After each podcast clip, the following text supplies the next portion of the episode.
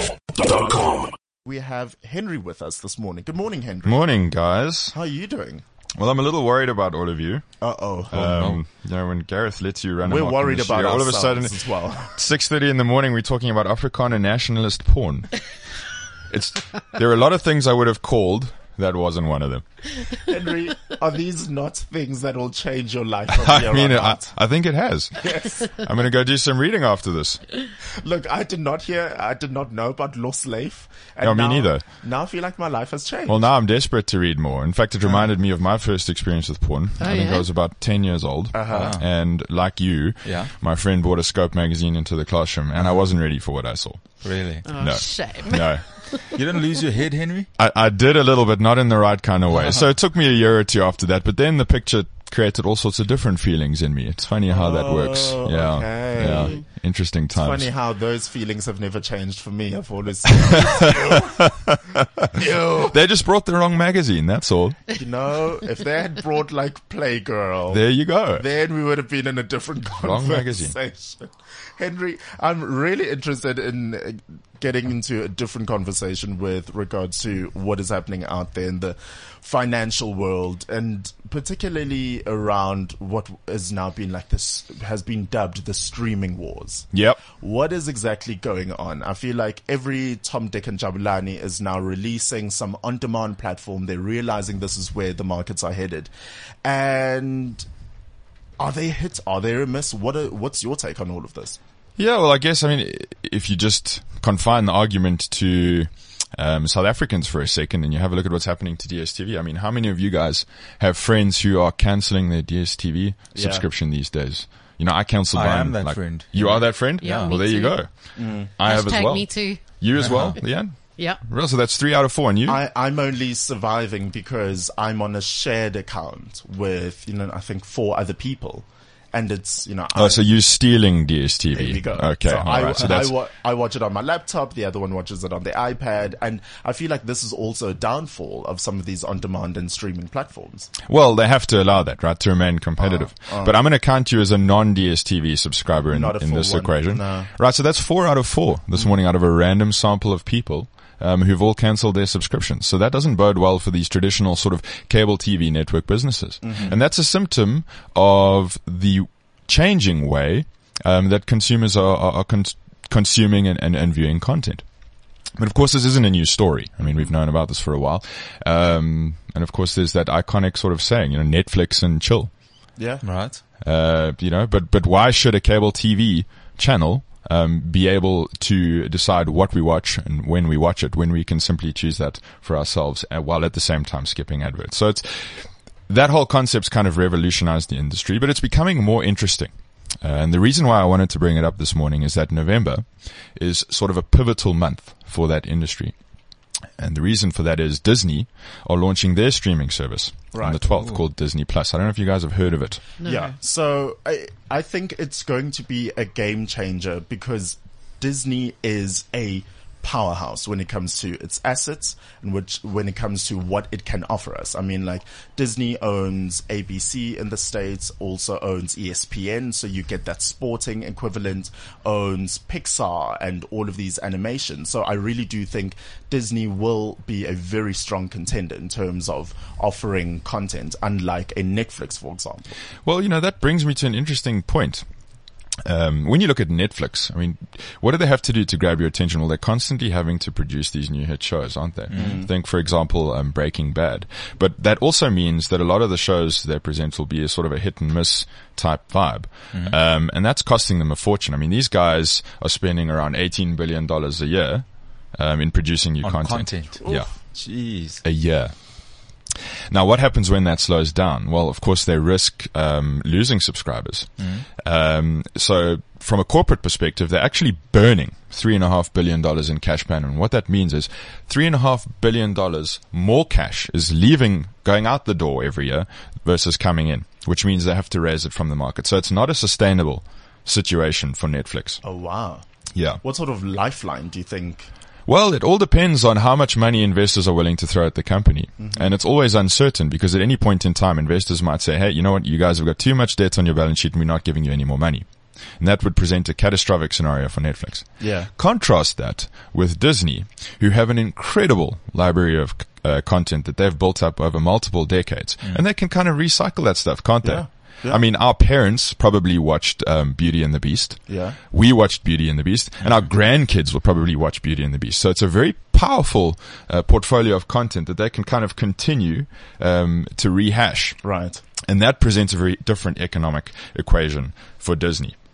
Yeah, it, it's it's very diverse, and also Disney caters for the whole family. You know, there's That's right. something for everyone, and I think you know, in in a lot of these cases, we've discussed as well on the show the likes of DSTV still have a lot of people in terms of subscribers simply because of news and sport. You know, you can't you can't get that on like a Netflix or any other on-demand service. And so, if Disney really works well at taking all of those boxes, I think, shucks, go for gold, Yeah, so Disney. looking at this article, um, Netflix is sitting on a global total of 160 million subscribers. It's a big number. Disney executives project between 60 million and 90 million global subscribers by 2024. So it seems like it'll still be a while for them to catch up, but that that, that it's I inevitable. think they're being conservative. You think so? Yeah, I think they're going to reach that number a little sooner than everyone expects. And you know, you have to look at the value proposition. So, depending on which package you subscribe for on Netflix, you're either paying $9, $12, or Yeah. $14 a month. But it looks like Disney are going to come in at around $7 a month at the bottom end. That's right. That's for Disney Plus alone. But if you throw in Hulu, which they now own two thirds of, and E ESPN, Oh, I didn't know that. yeah, and E ESPN, of course. You're going to get all three streaming services for just twelve ninety nine a month. So it's an incredible value proposition, and I think people are going to go wild for it. So difficult times for Netflix, I think, on the competition front. Yeah, I wonder what Disney and also the likes of Amazon Prime are going to do as well when it comes to that shared. Exactly what I mentioned with the mm, DSTV thing, that shared account, because Netflix, you have the, the option of having multiple profiles on there and you can sign in. Um, so I wonder what they're going to do around that. What are your thoughts on Amazon Prime Video? Well, I'm glad you brought up Amazon. So, whereas Disney and Netflix have kind of tried to make a business out of this, Amazon have taken a rather interesting angle and they've said, well, if you're a Prime subscriber, and I don't know if you guys are familiar with what Prime means these days, but basically it's like an all access pass to everything Amazon, right? So for $12.99 a month, you essentially get free two day delivery on all your purchases in the States. There are a couple of other things thrown in as well. I think you get app- Amazon Music, but you also get Amazon Prime Video which is Amazon's equivalent of Netflix or Disney. So they're really looking to add this whole service in as a value add to their normal Prime subscription rather than offering it as a separate A product. Uh, package, yeah. Wow. So that I think is an incredible value proposition. But their sort of main goal, of course, is to dominate global retail, Right. which they seem to be doing quite successfully. So that's another risk to Disney and Netflix. Amazon are looking at this thing saying, you know what, we're not looking to make, well, they might be looking to make money out of it, but it's not a primary business for them. It's really just another way to attract people to the Amazon global ecosystem. And the one thing about Amazon that I would point out is that that company has a market capitalization in other words, if you take all of their shares and you add them up together, the company's worth $900 billion. And I'm not really sure how much money that is. It's difficult to kind of imagine. Yeah. Mhm. But it's a shitload, right? Yeah. Yeah. I mean, it's at least four times the size of Disney and eight times the size of Netflix. So what they've got is a balance sheet, a cash pile like the other two could only imagine. So when it comes to bankability and when it comes to looking at stocks, you would skew towards an Amazon. Certainly Amazon. Mm-hmm. Um, although you need to bear in mind that that's not necessarily a pure play on streaming. You know, really do you there. mean by that? Mm-hmm. Well, you, it's it's mostly a global retail business. So when you buy a share in Amazon, really what you're buying is a share in in, in global e-commerce, not in a, a sort of content streaming business. The other one I like is really Disney. Mm-hmm. So, you know, when we talk about share prices, and I, I try not to get too technical because this can become an incredibly boring subject, especially following Afrikaner nationalist porn. I mean, how can you beat Lost Life? Yes. But you have to compare a share um, to the profits that the company's earnings, because that's ultimately what determines whether a share is expensive or cheap, right? Okay. So if a share is trading at ten dollars and the company's earning one dollars per sh- one dollar per share, you're paying at ten times earnings, aren't you? Mm-hmm. So if we apply that metric to Disney and Netflix, in Netflix's case, you're paying 111 times net profits for one share in the company, which is incredibly expensive. So basically, what you're paying for is is blue, the best case blue blue sky scenario over the next ten years for Netflix. Whereas Disney, you're paying just 18 times earnings. Okay. So given the two scenarios that I've painted, uh, why on earth would you want to buy Netflix when you can own Disney for wha- almost one or less than one fifth of the price? Right. Yeah, these are uh, interesting times, but you've you've painted more of a clearer picture for me. Um, I think Amazon is stronger in, in this case, but I wonder how it's all going to manifest and move on. I wonder where innovation and just being more appealing will come from in, in Netflix part particularly because um this of course is something that they're aware of how they're going to worm and move through it I don't know they had first move advantage Big time, and yeah. they had years in the game of being the cool kid on the block well now you have all of these competitors I wonder where they'll go from here Yeah, look, I think one thing for sure is that um, consumers are winning right now. So there's never been more new Yeah, content yeah. coming to the market every day. True. Um, you know, you're almost spoiled for choice ev- every evening when you switch on Netflix because um, there's- it feels like there's a show, a new show every day. Yeah. On a consumer level, I actually wonder what the new behavioral patterns will be. I wonder if we'll get to a point where each of these platforms have such exclusive content that we feel like we need to have each account or somehow we're going to get to a point where they tailor their bundles or bouquets, for example, where we have a specific sports bouquet from Disney as opposed to a movie or documentary bouquet. I from think you're spot on. Netflix. I wonder what, what's going to happen. I think that's exactly what's going to happen. So you're going to end up with this, end up with a situation where you're going to be able to pick and choose what you want, and you're going to pay variably Yeah. for that. Yeah. I think that makes a lot of sense. But the other, the other interesting statistic, I guess, is we kind of forget what cable TV packages used to cost us.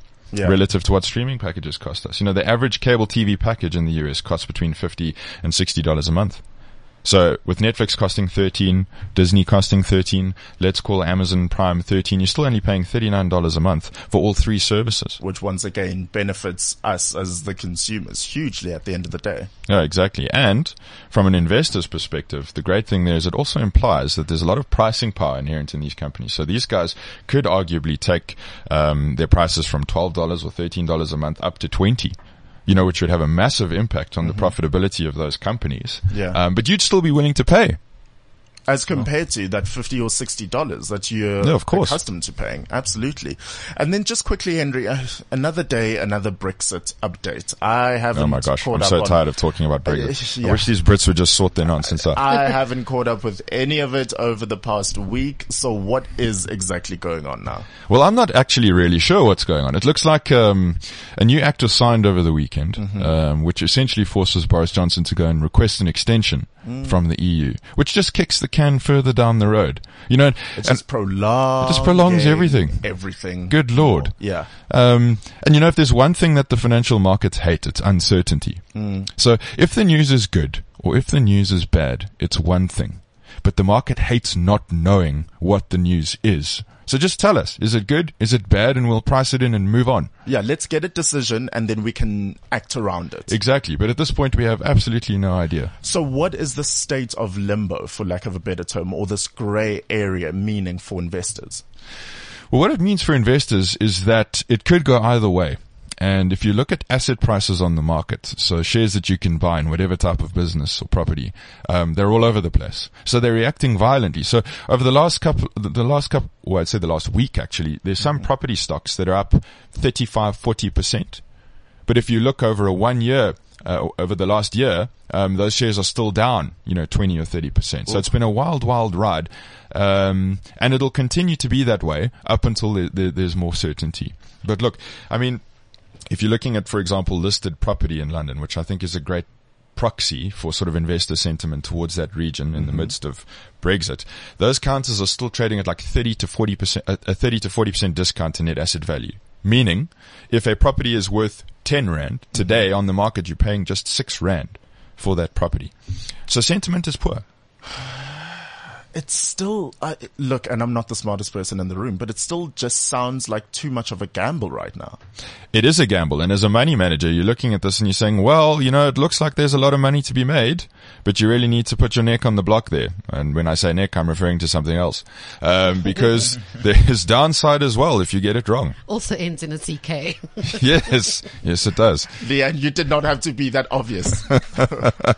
go, go, For the slower listeners out Clearly, there, I'm finding, finding porn very funny this morning. go into the corner, you lost lady. Think about what I've done. Yes. So, w- w- look, I, I'm not saying that you have the answer and this is not the golden answer to everything, but what would you advise people to do? So I would advise stepping back and, and waiting for more clarity before before making a call. Um, yeah, personally, I, I I do think that UK property, in pat- in particular listed UK property, looks attractive. You know, the UK. Regardless of what the statutory status of the company is, physically isn't going to be blown off the face of the earth.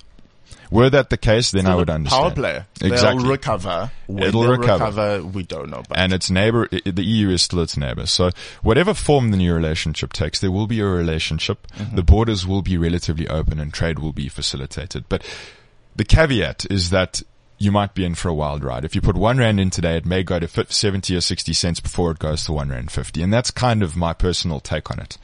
so just be, just brace yourself. Brace you yourself. are going to get yourself into that mix. Yes. Okay. Well, It's one way to look at it, I guess. Yeah, Yes. Yeah. Makes you feel a little bit better about what we're dealing with over here, doesn't it?